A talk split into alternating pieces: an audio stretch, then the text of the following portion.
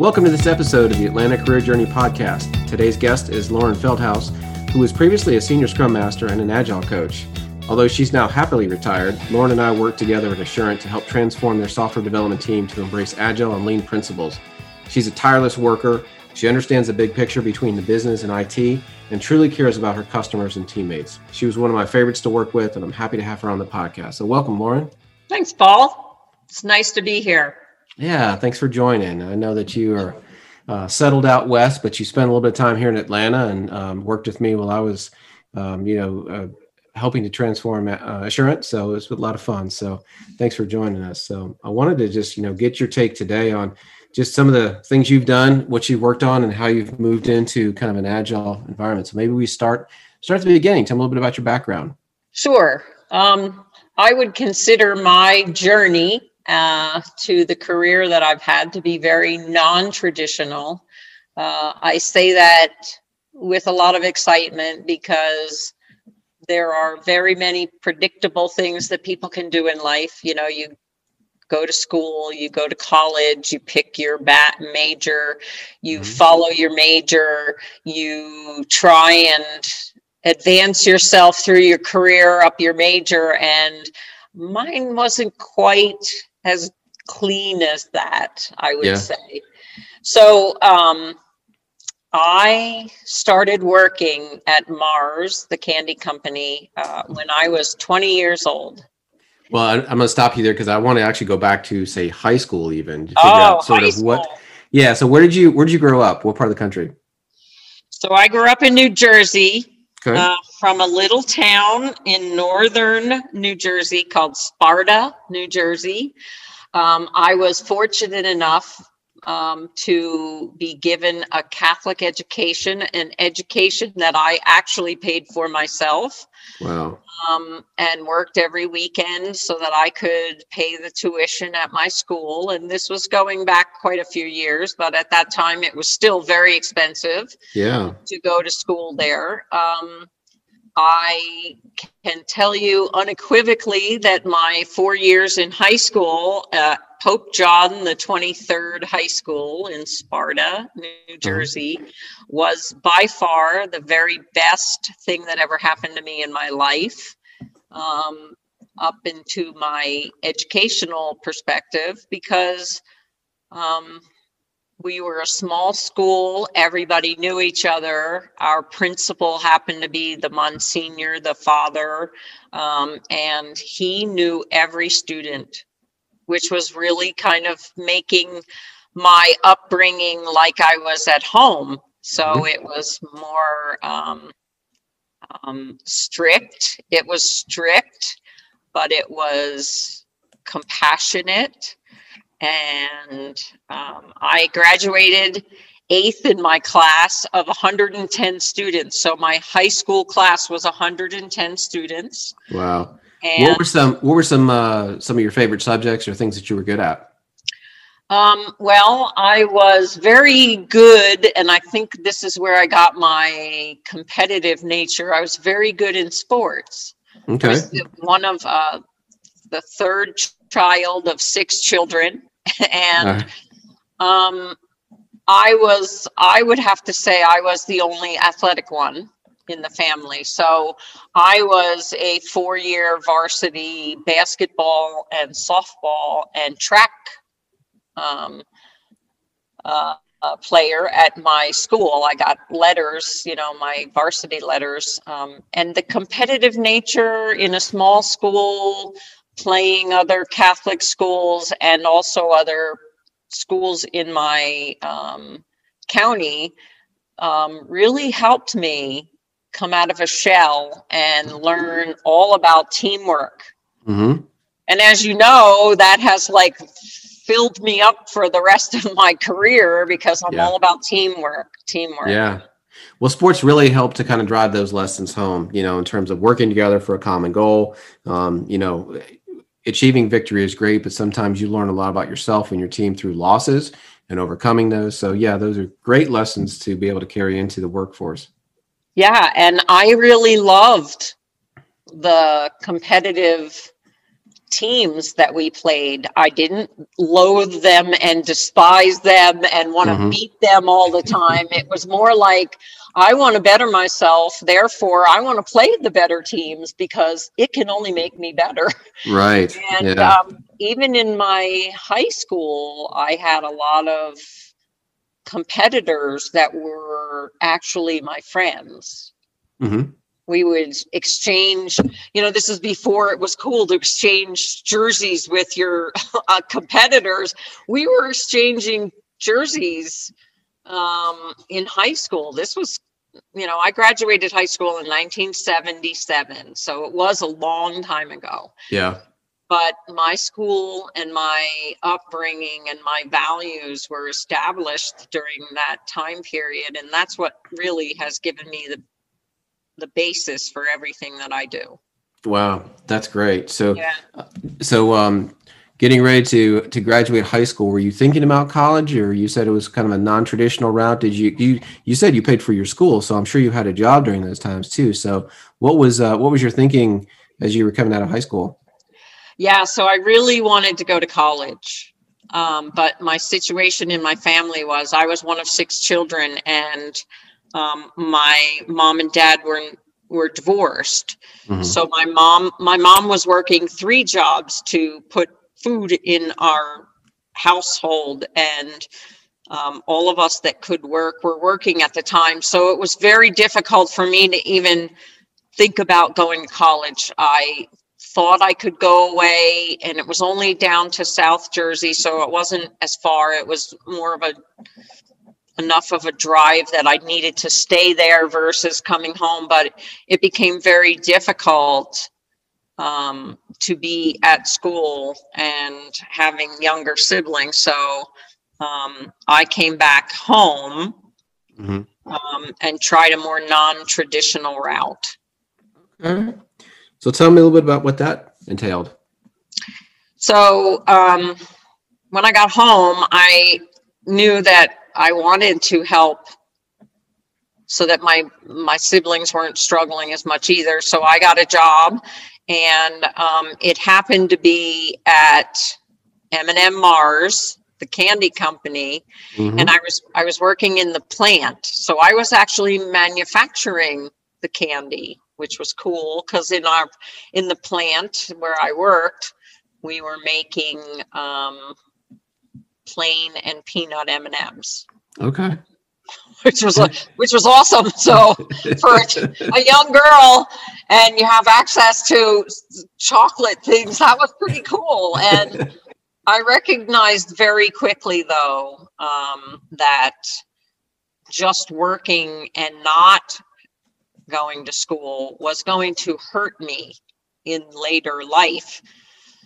So I found a way, and I was very fortunate enough to know and to be in a world class organization that offered at that time um, some compensation for going to school.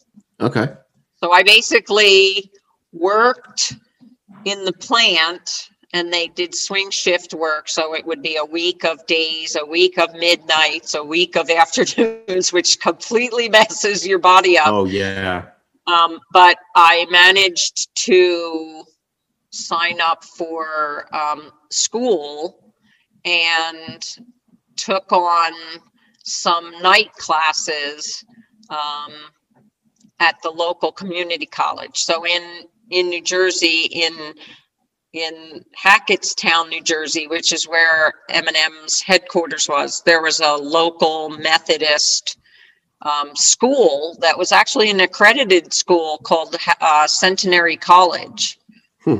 And Centenary College offered night schooling and had special considerations, if you will, that they made for people at M&M's because it was the largest employer in the town of 9,000 people um, to help them do non-traditional classes to get um, uh, degrees. Okay. So That's Great opportunity. So you're able to kind of leverage that. You had a little bit of help from financial help from your employer. Um, Yep. The swing shifts I know were a grind because I know people at Delta that would do that and they would just completely mess you up. So I can't imagine trying to go to school and learn, take tests, and uh, go through that. That must have been a grind for you. It was. And oh, by the way, at the time that I was now enrolled in school and fully going to school and fully working, I was also a single mom. So I had my son. And um, so my mom and my family became very important to me because my mom watched my son um, every afternoon shift when I was working. And she also watched him when I was trying to study. So I lived close to my mom. I didn't live with my mom, but um, so it was it was wow. quite a struggle. But that was building uh, my character, and it was also building uh, the relationship that I had and the importance that I put on my family, mm-hmm. Who were key to every success that I've ever had. But so yeah. it was very non-traditional, very non-traditional in that respect. It took me eight years to get my degree. That's I commitment. A, I got a um, a bachelor's degree in business with a concentration in management. No IT career. I had no, I had zero, zero IT in there.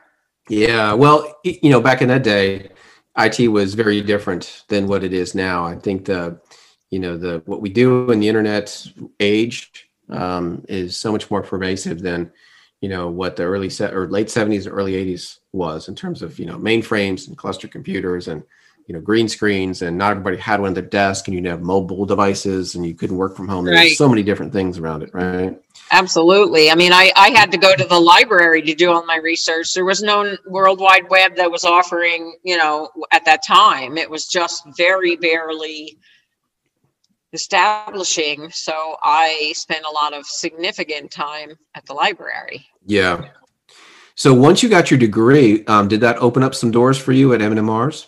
It did actually. Um, I was in a position in the office at the time, so I I transitioned in between uh, right when I was getting ready to graduate. The company recognized my achievements and allowed me to move into an office into our national headquarters for Mars um, and take on uh, a logistics role where I was, you know, using my degree. So mm-hmm. I used my business degree in this logistics role, but I was quickly becoming intrigued and quickly becoming one of the experts in some of the software they were using to run the logistics area and the curiosity in me um, allowed me to become very focused on understanding how this software was working, understanding the power behind the software, understanding all that the software was going to be able to allow me to do. And it catapulted me for mostly because I was curious about how IT works because there's this big thing called IT and I had no mm-hmm. idea. And my company allowed me because I had a great business knowledge to bridge the business knowledge into the IT area within the company and mm-hmm. I was actually, you know, a pretty good fit right as I got my degree in business from Centenary mm-hmm. to go over into this IT role and build software for things that I knew the business needed and why they needed it. And I helped educate the IT folks. So I was more like a bridge so tell me about like the, you know, in a manufacturing environment, the software that you're talking about is not it's not typical UI, right? It's it it's either, you know, running the plant or it's the communication and the back office pieces or tell me what the software actually did. Yeah, so the software that I was using was actually a um, very early version of some um, software that pulled information out of a data warehouse. So okay. we were we were trying to calculate and computate the number of Snickers bars that were sold in the United States of America. And this software was actually allowing me to do that. So I started building some pretty meaningful um, reports for our overall business, including the president of our chocolate division, the division, um, to help them understand sales. So this is almost like supply chain software. Yeah, yeah. Um, it's it was actually eventually was bought by SAP and it's called Business Objects. I became the expert in the entire company. Oh wow. This software and it allowed me it opened up many doors for me. So thinking about one small thing and not knowing very much about IT, it opened a huge door for me, huge door to allow me because of my willingness to do things outside of my normal job and become expert or become understood in something else, it allowed me to transfer that knowledge via training, if you will, to others. And people would tap me on the shoulder and say, Lauren, you're really good with teaching people things. Maybe you should consider that. So, Mars also had a mentor program. Okay. Which is by far the smartest thing that any company can do is have a mentor program. Yeah, for sure. It gives you, you know, it tells you a lot about the company when they're willing to invest in their people and wanting to make sure that the knowledge gets handed down to newer people and trying to build that best practices and certainly some of the things we were trying to do. Absolutely. I mean, I got the opportunity to build without any previous knowledge to build training material, training manuals, yeah. and teach Mars associates all over the world how to use this tool. It was amazing, amazing. What a great experience. Yeah. So there were plants around the world that you would go to and help um, train um, the the people that were located there. Yep. I went to London, I went to France. I was in, in Europe. Did you go to Asia? I did go to some of the. I went to Singapore, and while being there, while being there and training them um, to use this software, which was a Mars standard software at the time, mm-hmm. um, it also opened up doors to allow me to um, listen to their ideas and help them build data marts with data specifically for them in their particular market Mm-hmm. So I not only did this for Mars, the candy company, Mars owns Uncle Ben's rice. Mm-hmm. So they had a food division and a pet food division. And I, that's how I landed in California. I went to their offices where they were not as proficient with any of the tools. And I built I helped them build similar reporting structures. So it was amazing. It was yeah. an amazing, amazing, amazing experience. Really. Well, now I know how you built the foundation for uh, what you were doing when we worked together. So you, yes. I mean, again, 30 year career at Mars, which is amazing. And you had kind of the front end of you know the data warehouse analytics. I, I mean i've used business objects in, in several companies. I know how powerful the reporting structure is and be able to collect data and make sense out of all of the information that's been collected and be able to you know create dashboards and reports and have uh, people understand you know where the the situation is with the various operating groups. It's it's it's pretty amazing. So when you moved to California, did you um, were you just expanding your role, or was it a new opportunity? How did they present that to you? Um, they presented it as an opportunity to expand my role. So I knew mm-hmm. I was pretty good with using the software. I knew I was very comfortable in the world of Mars chocolate because I understood that business. I had been in that business for 20 years and mm-hmm. they said, "Hey, you know, we really would like our other divisions to come up to speed on this type of reporting. Would you be interested?" I said, "Where would the opportunity be?" They said, "California." I said, "Wait, twist my arm. Okay, I'm going."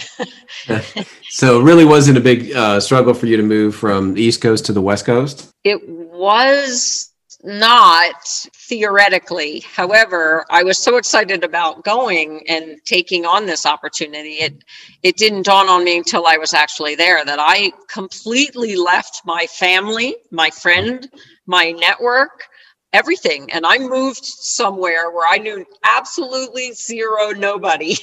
Yeah. and I had to figure out how to kind of start again. So, one of the things that, as you hear these patterns and how I worked before, to me, people are the greatest asset anyone has in their repertoire. And I knew that if I built up some rapport with some people, uh, that I would be able to fit in and build upon that. And, you know, when you think about Agile and you think about the world of Agile and, and coaching and things like that, Agile is all about the people. It is a very simple concept to understand. You have people, they do work, they deliver things, they reflect on it, they figure out how to get themselves better, and they move on. And I, you know, I kind of that was the basis for me kind of getting more agile was doing that and going out to a place where I knew no one. Yeah, I mean, it's uh, just to pick up and move like that is, um, you know, even staying within the same company, it is different ways people operate, different uh, motivations. I mean, you know, the the weather and the scenery will change, and that's obviously really neat. But to start over, and I don't know what year it was, but I'm I'm assuming it was before the plethora of social media and LinkedIn and being able to network oh, easily yeah. and you know connect to people. How did you um how did you get started in the world of agile? Were you starting to do that at Mars, or was it uh, after you left there? Yeah, so um, I started at Mars with doing that. So um, probably six years, so 24 years into my career, um, Mars decided that they were going to implement SAP, which is an end to end huge supply, financial, manufacturing, vendor system. It's probably the largest end to end system that has ever been made to help businesses, and we were going to be um, implementing that. And they were implementing it in some of the smaller Mars companies around the world to get experience because transitioning the chocolate division, which was 56% of their entire business at the time, was a huge undertaking. There were, I remember some of the statistics, there were 275 disparate systems that they were pulling or releasing or removing or or retiring and implementing SAP. So we all had to get on board, figure out how to work very efficiently and quickly uh, to get things done. So we were the early adopters of kind of agile methodology, even though it wasn't called that at the time. So mm-hmm. it was it was not waterfall development. So yeah. waterfall development has very clear start and stops sections, and it was not that. Did you work with um, consultants, or did you guys just sort of figure out what could work for you to implement this? Did SAP come in with a platform was just kind of learning as you go, starting with some of the smaller areas of the company? So we fortunately were smart enough as an IT organization. So their IT division at the time I was working at Mars was the only not-for-profit division inside of Mars. We had our own IT people all over the world, and the only thing we worked on was Mars stuff, right? So mm-hmm. um, we did have some SAP consultants, but one of the unique things that the governing body came together and recognized was we want somebody to get expertise over here. So if they were implementing uh, SAP in Italy, some of the United States people that were going to be gearing up for this um, implementation, went and did the Italian, the Italy implementation, and came back with that knowledge. Depart, you know, departed that knowledge on everyone Lots of people, though, kind of we started just by researching and doing video calls with our counterparts in the countries that we're currently implementing. So I had, I was part of a global organization for a long time, and we shared information amongst our divisions. So I had a counterpart that was a project expert for data warehousing in France that implemented before me or right before me. And he and I would talk, and he would explain to me how things were working, what they were doing. Hey, watch these things. This is a gotcha. We had uh, global meetings um, to educate each other. So it was more internal. Yeah. So, I mean, you and I know the value of Agile and what that does to make teams more effective. And product owners, were you starting to see some of those benefits as you started to work through this implementation compared to previous waterfall projects you'd worked on? Oh, absolutely. There was a lot more collaboration. You know, I started recognizing very early on that the collaboration part is what got us through this transition. It was a huge transition to get Mars on North America onto SAP. 275 systems that independently were built or homegrown, you name it. And we had to translate that into SAP. It was huge. I think there were 450, that included the business people, 450 people on this implementation. Wow. So very that's, large. Insane. That's that's crazy. Yeah, that's a that's a massive undertaking for sure. Yep. Did um how long did you um, stay with Mars after that implementation? Um, I was there to support uh, the business for probably three years after that. Okay. And that brought me to my 30th year there. And they wanted to move me back to New Jersey. And I said no.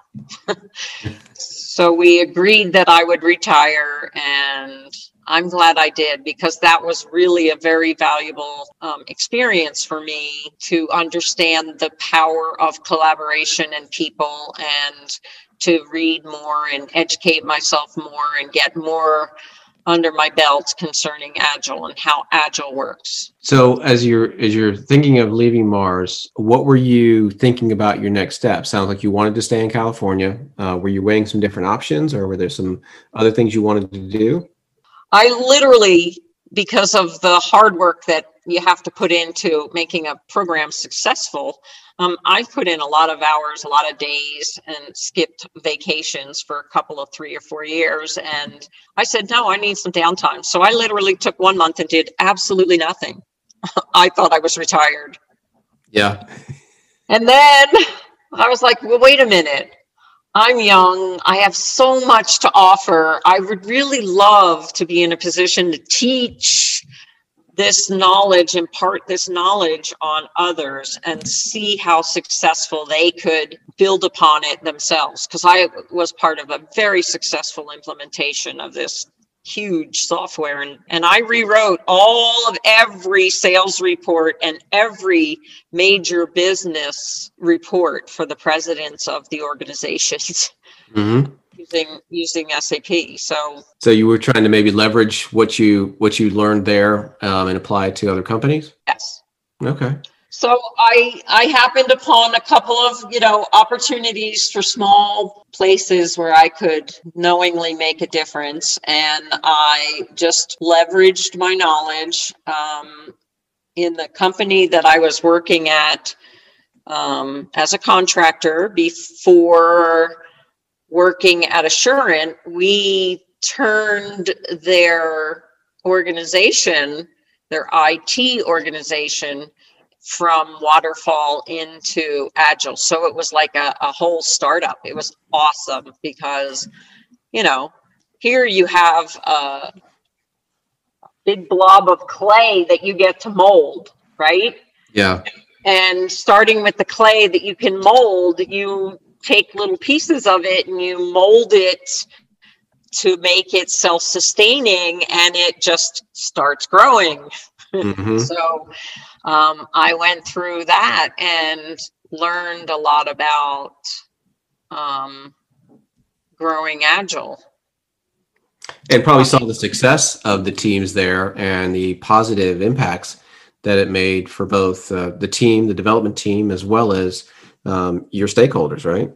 Yeah, absolutely. You know, uh, when I was at this other company um, as the contractor, the stakeholders really, really rolled up their sleeves and were standing right alongside of us and encouraging us all through this process when we went through this transition.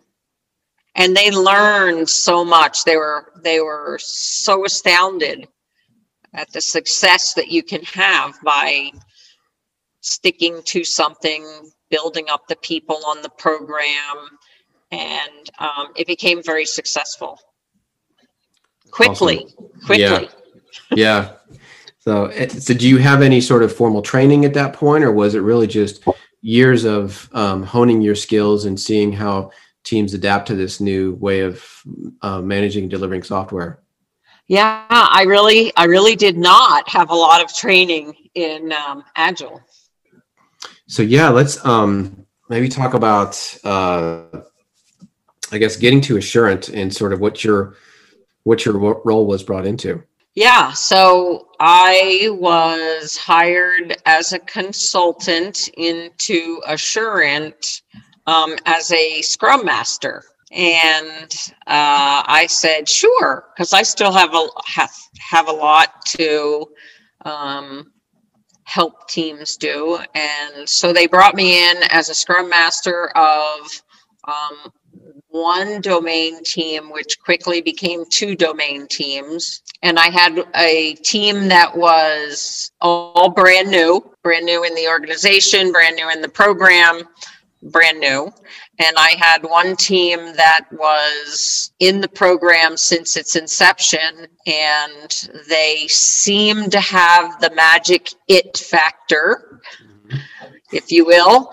And they a hundred percent embraced my way of sharing with them agile and um, they grew into what i would consider a highly performing self-organized team. They didn't need a lot of authoritarian comment around them. They understood what their role was. They understood what was required of them they understood a lot about the system that they were um, building software for, and they just went to town and they really became very successful. It was a very good, positive thing. And you know, when teams become successful and they're working on software development, you know, they care a lot about the product that they're putting out there. So there was very little bugs in the code that they delivered. They all jumped on any problems that were there and they did like a follow the sun so if, if, the problem was we had an you know a global team and they're on different time zones if the problem was initiated or found in you know the time zone for pacific coast at the end of the day they would call up their counterpart in uh, india and hand off the work with a collaboration. And then in the morning, when we came back in the morning, everything was resolved. It was quite an amazing thing. It's almost a 24 hour operation, even though people weren't working 24 hours, but the team was. Yes. Yeah. Yep.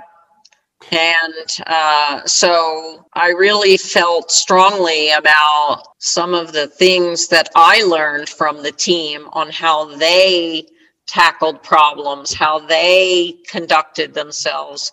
And I knew that was a secret weapon, if you will, for a program. And I said, let me try and implement this with my brand new team, this completely new team.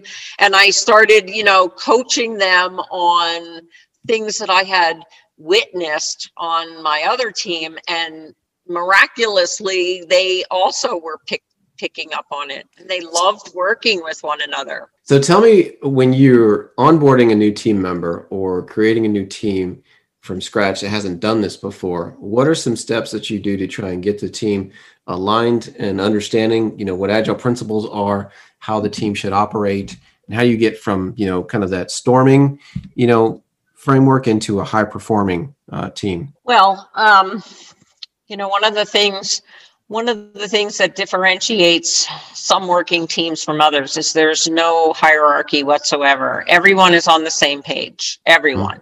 I am not an authoritative person. I am part of the team.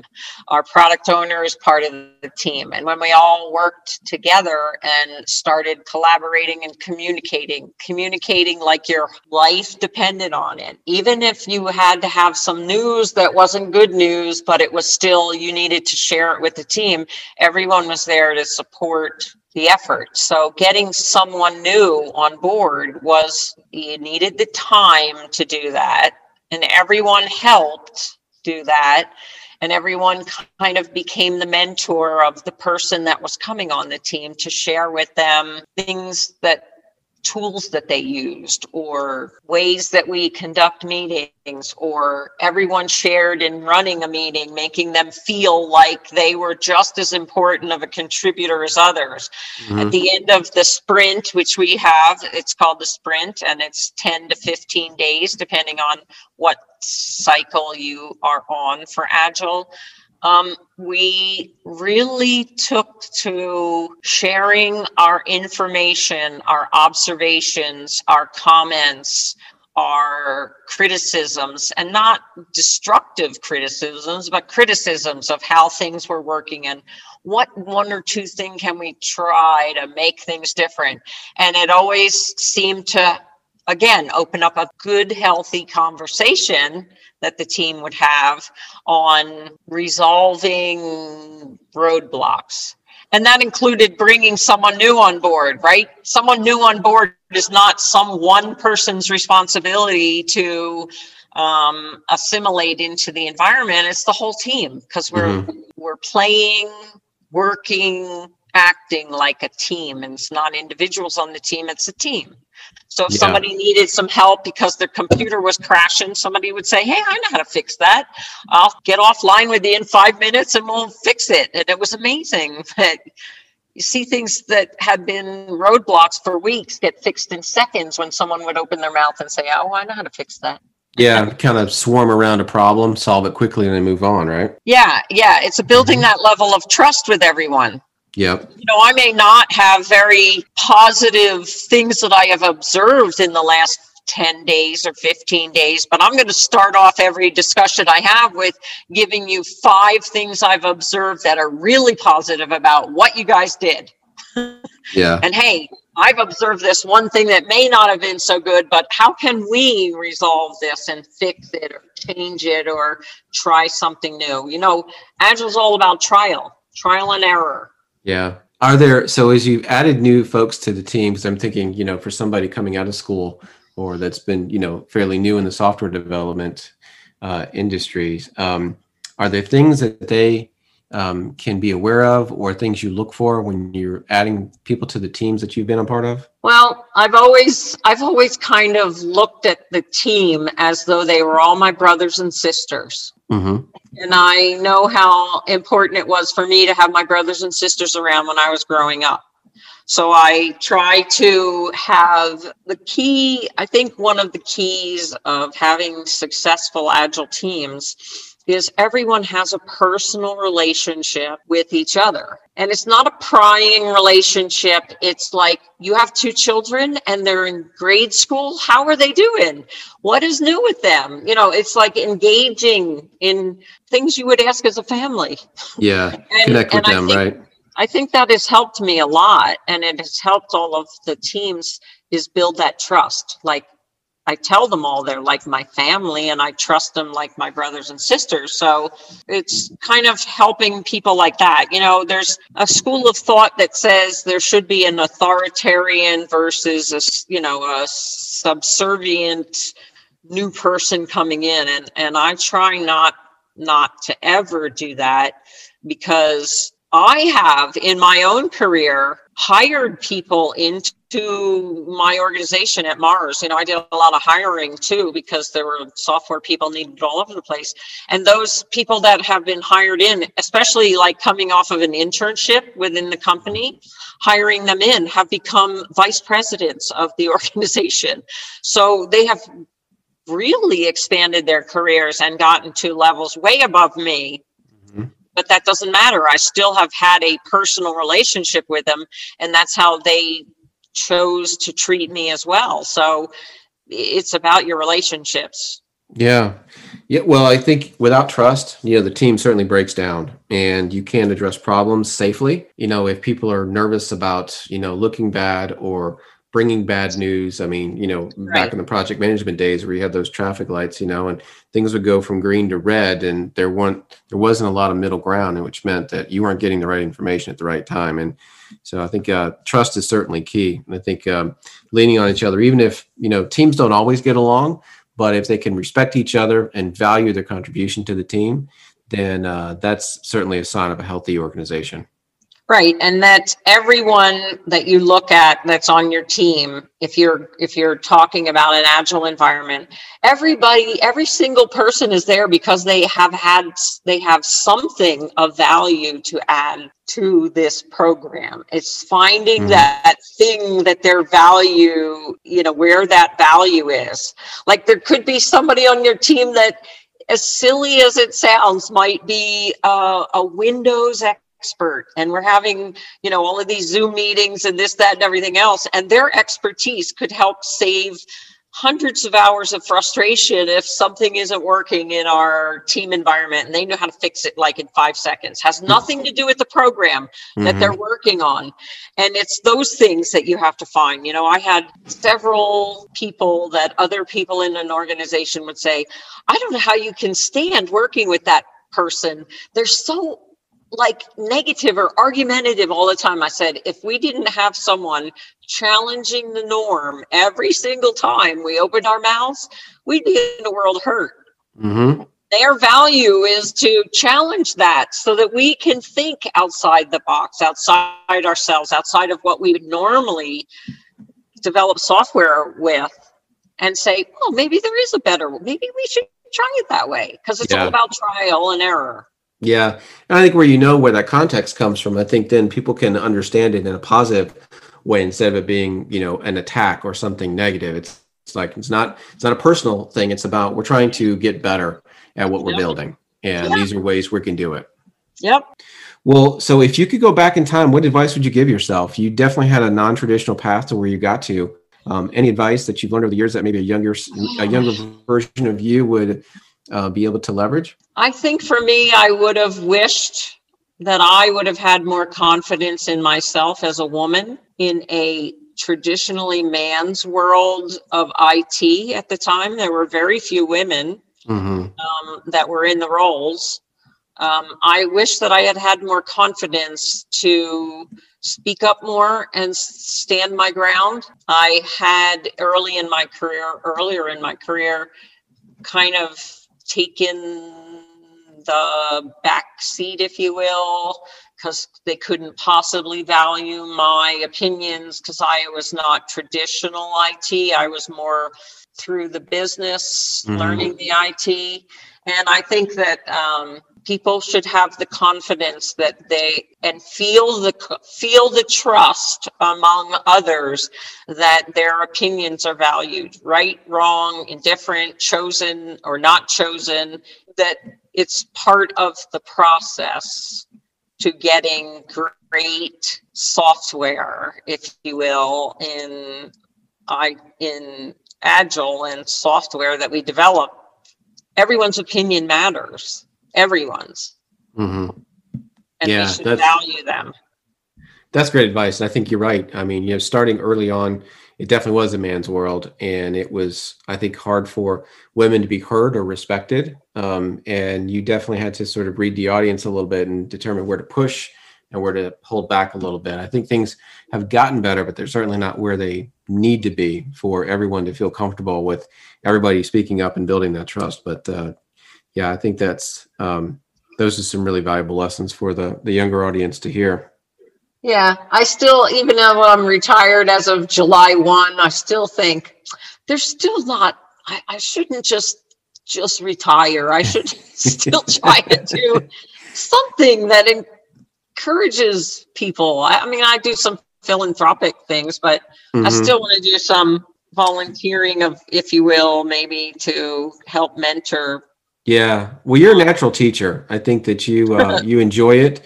Um, I think that you are patient. You know, you definitely don't mind, you know, repetitive questions and, you know, probing, you know, for certain, you know, places where people get stuck and how do I do this? And you're, you've always been really good at kind of working with people as long as, as long as you're seeing some interest. I don't think I've ever really seen you get frustrated with um, you know that quote unquote dumb question. So i think you've definitely got a lot to offer. And you know it's probably good for you to have a little bit of a break. I know you're doing some some uh, house um, repair and and um, construction and some of those things that i think have been kind of been put on the side. So i'm i'm happy for you but i can definitely see you getting back into a mentoring situation or even some other type of a you know low-key consulting but doing something to help people get better. Yeah. I still have it in me. I'm still a little feisty. Yeah, that's great. well, some things have not changed, Lauren. So I've always respected you and have enjoyed working with you. And I appreciate you taking the time just to talk through some of your your interesting career highlights and and talking more about how you got started with Agile and what that team concept looks like to you. So thanks so much for your time today. You're welcome.